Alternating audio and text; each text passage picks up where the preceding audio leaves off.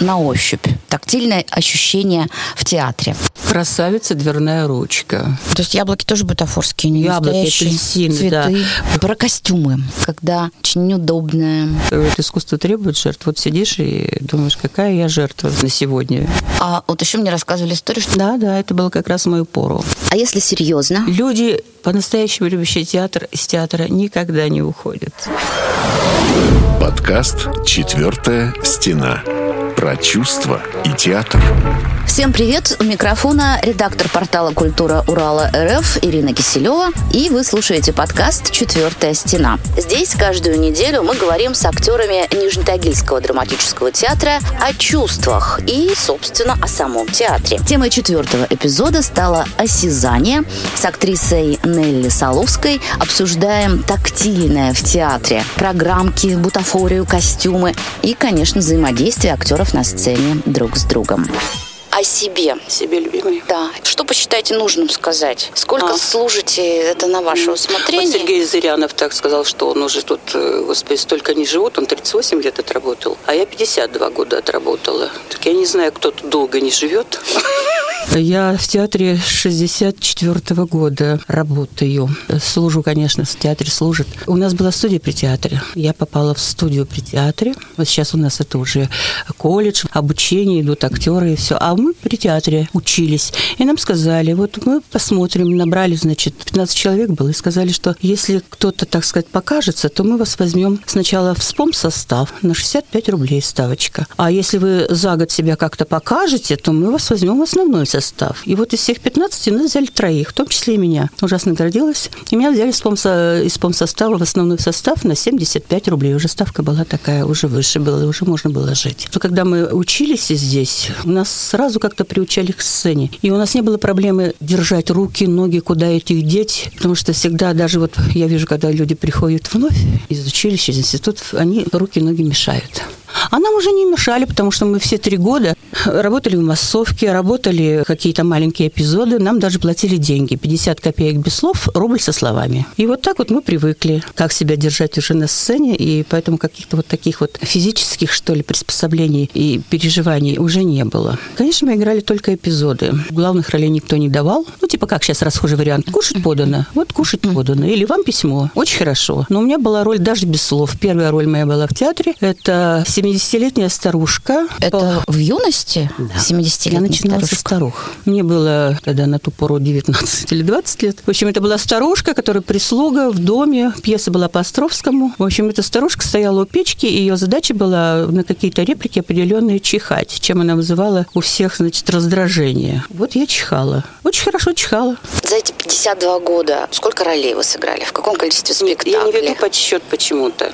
Потому что я из этих 52 года, находясь в этом театре, 20 лет работала заместителем директора. Я в 40 лет, когда началась чего-то там смута в моей башке, значит, э, переоценка ценностей, я решила, что что я такая плохая артистка. Все, все массовка, все, значит, как я говорю, толпа, нет ролей. Там я, как я мечтала сыграть Васу Железнову, как я мечтала сыграть Леди Макбет Ценского уезда по Лескову. И ничего этого не обломилось, и я решила, что надо уходить. Уходить из театра я не могла, но надо искать какую-то жизнь в театре. И как раз уже в институте открывался курс, такой первый набор «Экономика, управление и организация театрального дела». И я пошла и села за парту. 40 лет. Я была старше почти всех педагогов. Не почти, а точно была старше всех педагогов на этом курсе.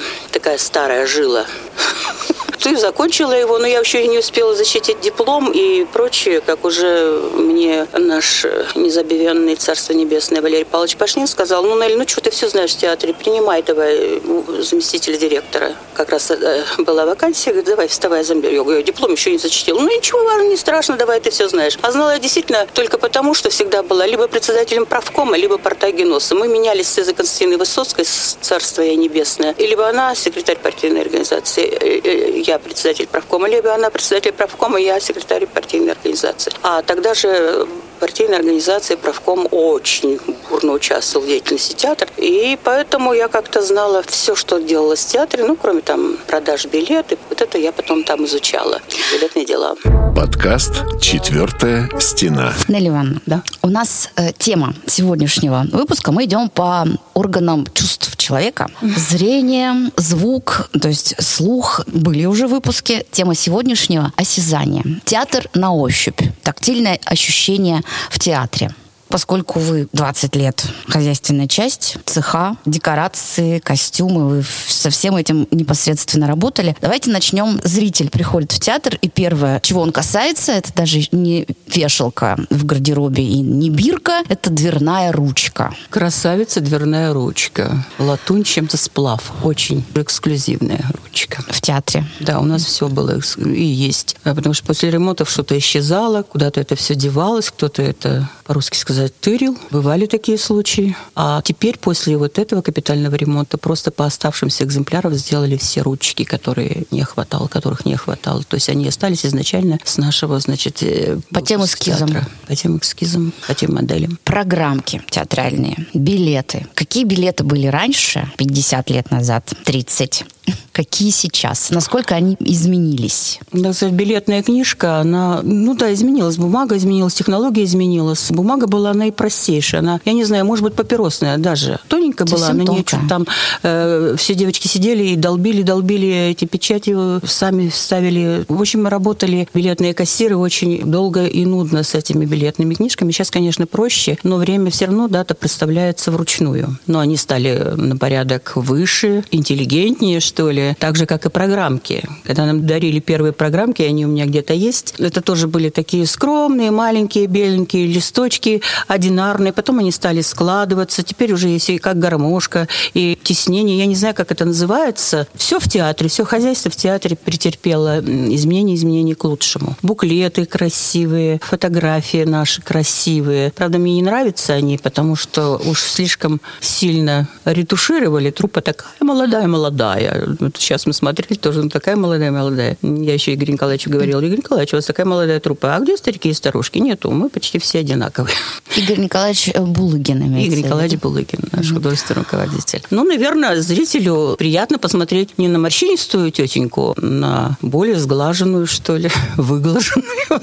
А расскажите про музей театра, где хранятся бумажная, так сказать, печатная продукция. Ну, вот там есть как раз образцы и программок, и буклетов старых, и фотографии актеров наших, начинающих, которые стояли у истоков нашего театра с 46 года. Все это хранится, все это как-то... Сейчас это все в электронных носителях, или как они называются. Я плохо в этом соображаю. Электронные билеты их отправляют. Электронные билеты. У нас появились тоже электронные билеты. И все вот э, то, что собиралось раньше годами, это хорошо, это же тоже осязание, можно потрогать, можно посмотреть, все. Но, тем не менее, сейчас это все переводится в электронные носители и сохраняется в компьютерах. Здесь еще тогда заодно спрошу. Раньше читка пьесы, да, распечатывалась, рукописи были, даже вот эта вот примета известная, что если, не дай бог, пьеса упала, на нее нужно обязательно сесть. Сейчас как читки происходят? По-прежнему уже с гаджетов, с экранов, э, телефонов, планшетов или по-прежнему? Нет. Вот как нет, и слава богу, что нет, потому что где-то есть уже телесуфлеры. Вот была у вас тема про суфлеров, да? Есть уже телесуфлеры. У нас нет ни живого суфлера, ни телесуфлеров. У нас э, страхуют иногда помощники режиссера, когда идут репетиции еще. Потом действительно суфлер отпадает. Читки проводятся, и это очень здорово. Там же мы сидим, читаем, читаем,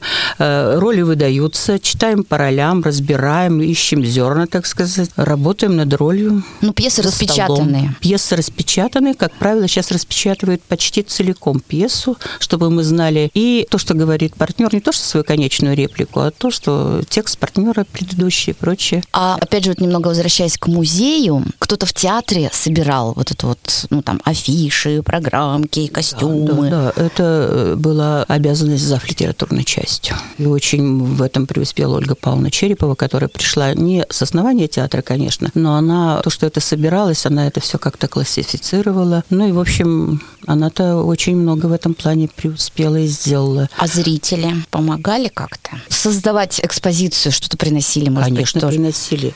И сейчас приносят. И раньше приносили, они даже приносили трюмо, допустим, стали пьесу. Вам не надо, но для спектакля надо иногда такие вещи. А, какие-то а, накидки. Вот я при, при мне, по-моему, принесли ручной работы накидку, совершенно потрясающая. Она и сейчас работает. Это времен вот Демидова, может быть, еще раньше. И просто без оплаты они просто хотели, чтобы это было в музее, чтобы это сохранилось. Какие-то вот такие театральные вещи, часы, допустим, еще что-нибудь. То, что они считали театру всегда пригодится. Приносили и дарили. Некоторые просто за какие-то мизерные деньги продавали, а некоторые просто дарили. А вот про сестер э, двойняшек вы рассказывали. Клюжевы, да. Они вот собирали только такой печатный материал. Софья Викторовна и Людмила Викторовна, по-моему, Царство Небесное. Это, это старушечки, они потом не слышали ничего, но их уже любил театр и всегда привечал. Они уже были наши как талисманы, они всегда сидели на первом ряду. Сидят две таких маленьких, кругленьких, трусоночки, очень обаятельные. И с первого ряда они что-то еще, может быть, по губам понимали. А так как они по несколько раз смотрели один и тот же спектакль, они, в принципе, что-то еще и, и воспринимали. Да. Возможно, даже. Да. Подкаст «Четвертая стена». А вот еще мне рассказывали историю, что во время ремонта нашли некую табличку. Да, да, это было как раз в мою пору. У нас э, проходилось там, что-то полилось, э, канализация, которая идет с четвертого этажа, и она попадала в холл на втором этаже, где проводятся елки для детей. Как раз это была новогодняя пора, и надо было, что там ниша у нас есть, ее надо было выдолбить, чтобы посмотреть на эту трубу и как-то ее изолировать. И когда вот начали это выдалбливать, эту лепнину, и вываливается кусок железа, подоконники им обивают. Не знаю, как он называется, ну, железо. И на нем вот эта надпись. Она тоже у нас в музее. А что там написано? А там было написано, что люди, не верьте, своими словами скажу, люди, не верьте, что строили театр не комсомольцы под, значит, гимны, строили мы, заключенные лагеря, такие-то, такие-то. И вот это наше послание потомкам. Я предлагаю переходить к следующему блоку. Реквизит, декорации, костюмы, бутафория. Какие-то здесь, может быть, истории, что менялось в организации цехов на протяжении времени. Насколько это важно, чтобы вот костюмы, обувь, шляпки, чтобы это было удобно, чтобы это помогало, работало на образ. Вот об этом. Когда театр жил очень бедно, мы сами, актрисы в основном, сочиняли себе шляпки, сочиняли себе серьги, украшения. Блесток было не достать. Я помню, это достанешь блесточку, и ты сделал себе сережки, там что-то намотал, связал. Часто выходили люди в своих туалетах, потому что, ну, изображая Запад, как правило, мы почему-то считали, что нужно именно так одеться. И что-то там придумали такое, что это когда еще был железный занавес, мы не очень там, так сказать, много и видели, как там одеваются или что. И вот мы чего-то изобретали сами. И, и это было очень неплохо. Я считаю, что это смотрелось по-театральному. Парики. Парики, как ни странно, были все из натурального волоса. Что сейчас? Сейчас одел как шапочку и побежал. А там это все завивалось, это надевалось на, пол, на болванки, завивалось на железные бегуди, сушилось. Тогда много было каких-то спектаклей таких, или просто сейчас не очень-то увлекаются вот растительностью, ну, только в, в определенных спектаклях. А раньше актеры очень любили гримироваться. Мужчины тоже. Все клеили усы и бороды. И небритость. Меня поразил, у нас был актер Бубнов, тоже давно ушедший человек, Царство Небесное. Я очень любила смотреть, как он гримируется. Он не играл, никогда не играл главных ролей. Но даже играя собаку, он придумал такой грим, что это было здорово. И я, однажды он играл какого-то матроса там, куда-то с булдыгу. И мы все ходили, смотрели, что он сделал. Нужна была какая-то небритость, а как ее изобразить? Он взял обыкновенный табак, толченый. Mm, из мелкий. папирос? Нет, не из папирос. Тогда продавался табак в а. упаковках.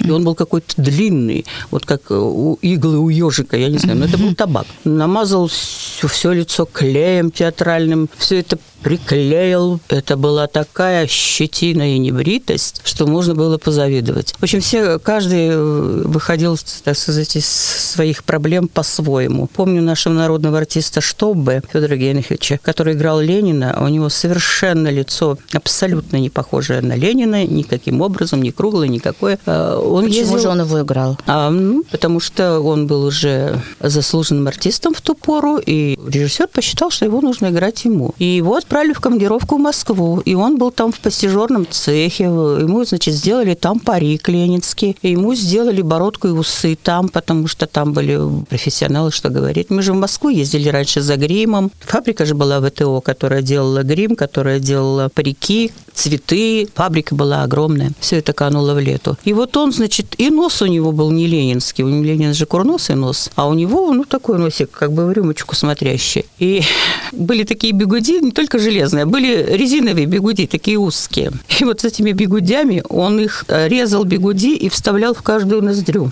Зачем? Резиновые бегуди, ну, чтобы, во-первых, он подтягивал А, нос. Он подтягивал газом нос клеем, чтобы он был курносый. И в ноздри он вставлял еще бигуди, резаные бигуди. И в запале однажды, играя какую-то сцену, бигуди-то эти повыскакивали у него на сцене прямо. Ну что, Ленин стал не курносый, ну доиграл. Потом мы искали все эти бигуди по сцене, значит, кто нашел. Или резали новые ему. Такие вот были интересные казусы, когда актеры шли на все, чтобы как-то, ну, приблизить тот персонаж, который они изображают. А женщины в корсетах. Раньше много было пьес, которые требовали корсетов. И, кстати, тоже жители города приносили настоящие корсеты.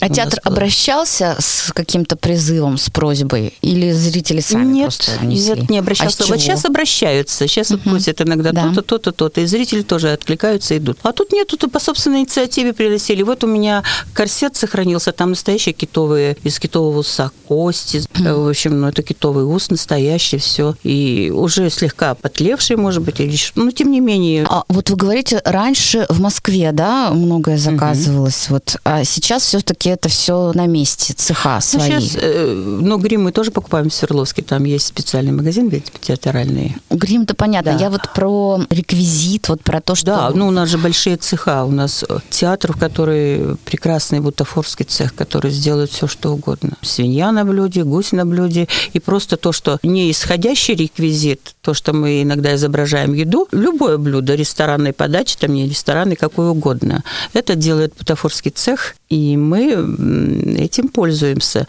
Если это нужно сесть, э, что-то проглотить актеру, есть такие спектакли, где актеры едят, тогда это варит реквизиторский цех. Они же все проверенные девочки у нас, они имеют санитарные книжки. И вот тогда по театру идут запахи. Значит, ага, значит, спектакль такой-то, там едят пельмени. Тут, значит, это икру. Ну да, бы сейчас вот у нас в маменьке икру из пятилитровой банки едят. Ну да, бы сейчас есть имитаторы называется имитация икры красной. Вот актер там объедается этой имитацией. А тогда бы сделали бутафоры. А Было чего как- еще? Какие еще имитации сейчас? ну, яблоки, фрукты, все это делается, конечно. Листья, виноград, я не знаю, требуется А, это да? для оформления или сцены. Э, Дубы, колдуны, значит, стоят, они все, бутафоры делают листья, если декорация такая, э, перспектива, задник нарисованная, а первые планы заполняются вот этими. Э, У нас девочки очень талантливые, они, я не знаю, что только они не делают. То есть яблоки тоже бутафорские, не Яблоки, настоящие? апельсины, цветы, да. Бывает яблоки. такое, что вот у нас был спектакль «Плачу вперед», э, актриса приходит, значит, с сеткой, причем сетка авоська, а в ней апельсины. И их нужно было ставить очень осторожно, потому что они же бутафорские, они из папье-маше. И если актриса вошла в раш, и так бряк, только эти апельсины звенят, как не знаю что, потому что они не настоящие, естественно, бутафорские. Подкаст «Четвертая стена». Про костюмы, когда очень неудобные. Неудобно это всегда, когда ты играешь действительно в корсетном спектакле, это очень неудобно. Что-нибудь впивается, что-нибудь чешется, почесать невозможно, расстегнуться невозможно. И ты два с половиной, два часа находишься вот в этом корсете. Это очень жестко, неудобно, но надо. Говорят, искусство требует жертв. Вот сидишь и думаешь, какая я жертва, значит, на сегодня. Ну, но я вот э, играю в костюмном таком спектакле в Тартюфе. Мне очень нравится. Я рада, что появляется какая-то талия. Это затянуто, все прекрасно. И я никогда не... Все, весь спектакль я сижу по стойке смирно, держа спинку. Ну, Считаю, что так правильно. Некоторые девочки, которые вначале выходят и в конце, просят их расшнуровать, чтобы они были посвободнее и подышали, а я уже терплю, потому что меня зашнуровывать сложно. И уже идем на финал. Наверное, последний тоже такой достаточно вопрос. Взаимодействие с партнерами на сцене. Может быть, опять же, были какие-то случаи, связанные, возвращаясь все-таки вот Ну, конечно, это было и очень много было. Это были в спектакле «Ромео и Джульетта», где актеры работают на шпагах, на мечах. Были ранения, были серьезные ранения. да что. Да, да, у нас были очень серьезные ранения. А шпаги, они разве не затуплены или там вообще бутафорские? Ну, там наваренный на балдашничек, конечно, но, как правило, они почти что натуральные. А мечи, мечи, особенно в Ромео и Джульетта, делали на заказ, и по тому весу они очень тяжелые, очень тяжелые и, кстати, острые. Но когда это со всего размаху, это действительно были травмы. И рук, и ног, и до крови пальц ранили актеры наши. Вот все эти Ну, спектакль до- доигрывали или А там как же? приходилось Обязательно останавливать?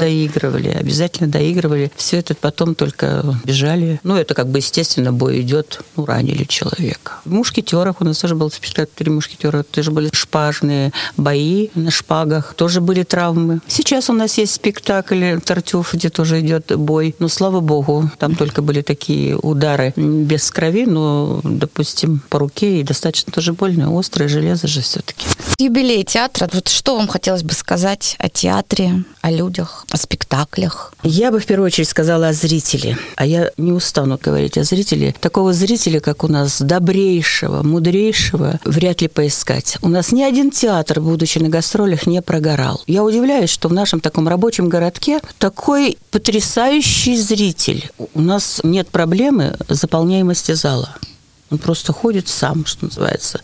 Раньше работали уполномоченные, раньше бегали чего-то. Сейчас просто ходит сам. На кассу, что называется. Вот идет зритель. Люди рабочего города любят наш театр, и за это им огромное спасибо. Они такие и непосредственные, и добрые. Даже если что-то там, ну, бывает, что не задалось или что-то, они все прощают и снова идут. И сейчас вот чит- читаешь, когда в нашем ВКонтакте, либо в открытой группе театра, и думаешь, боже мой, ну где вы находите таких слов? Какие вы добрые, какие вы щедрые. Вот в первую очередь я бы спела оду зрителю, а потом нашему театру, который, слава богу, стоит, стоит уже 75 лет.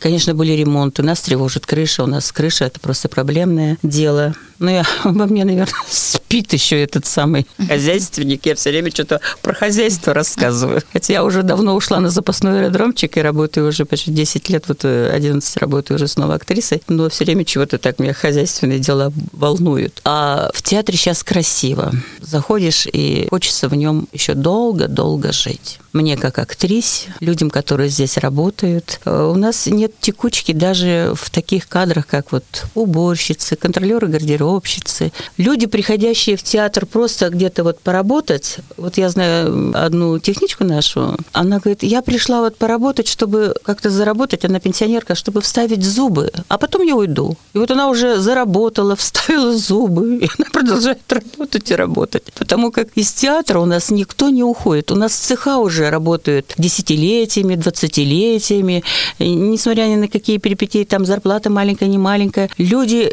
по-настоящему любящие театр из театра никогда не уходят. И мне нравится, что у нас такой уже коллектив, который вот пришел, как бы сформировался, и ты приходишь, и ты знаешь этих людей от и до, и они тебя прекрасно приходить в театр, прекрасно видеть родные лица, уже родные, потому что они тут по 10, 20, 30 лет, 40 лет работают. На этом на сегодня все. Подписывайтесь на наш подкаст на Apple и Google подкастах, Яндекс Музыки и в подкастах ВКонтакте. Новый эпизод уже через неделю. До встречи. Подкаст «Четвертая стена». Про чувства и театр.